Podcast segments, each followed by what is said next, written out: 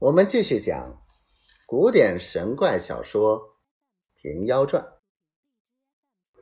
那王泽就听驾参拜了。圣姑姑叫请王泽上厅，三位坐定，叫点茶来。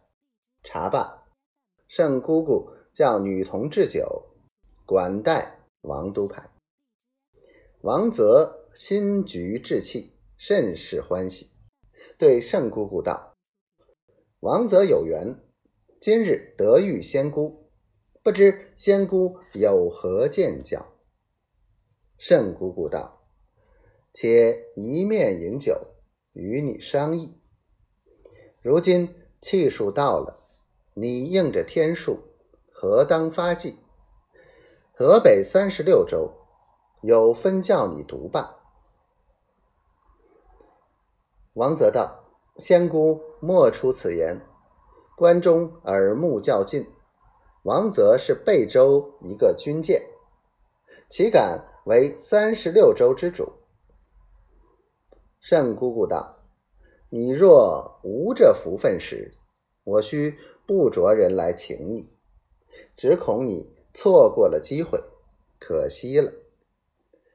更有一事，恐你只身。”无人相助成事，指着卖泥蜡烛的妇人道：“吾有此女，小字永儿，尚是女身，与你是五百年姻眷。今嫁此女与你为妻，助你成事，你意下如何？”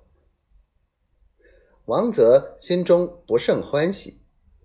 思忖道：“我今年二十八岁，浑家去年死了，尚不曾继娶。今日仙姑把这美妇人与我，岂不是天缘奇遇？”王泽道：“感谢仙姑厚意，焉敢推阻？”王泽幼小时曾遇着一个异人，向我道：“年近三旬。”必然发迹。今日蒙仙姑抬举，果应其言。只是一件，推奈贝州知州殃及王泽取办一应金银财帛物件，拒不肯还铺行钱钞，害尽诸行百业，哪一个不怨恨退骂？近日本州两营官军。过了三个月，要开支一个月请寿，他也不肯。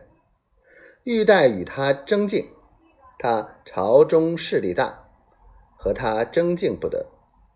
与王泽一般一辈的人，不知吃他苦害了多少。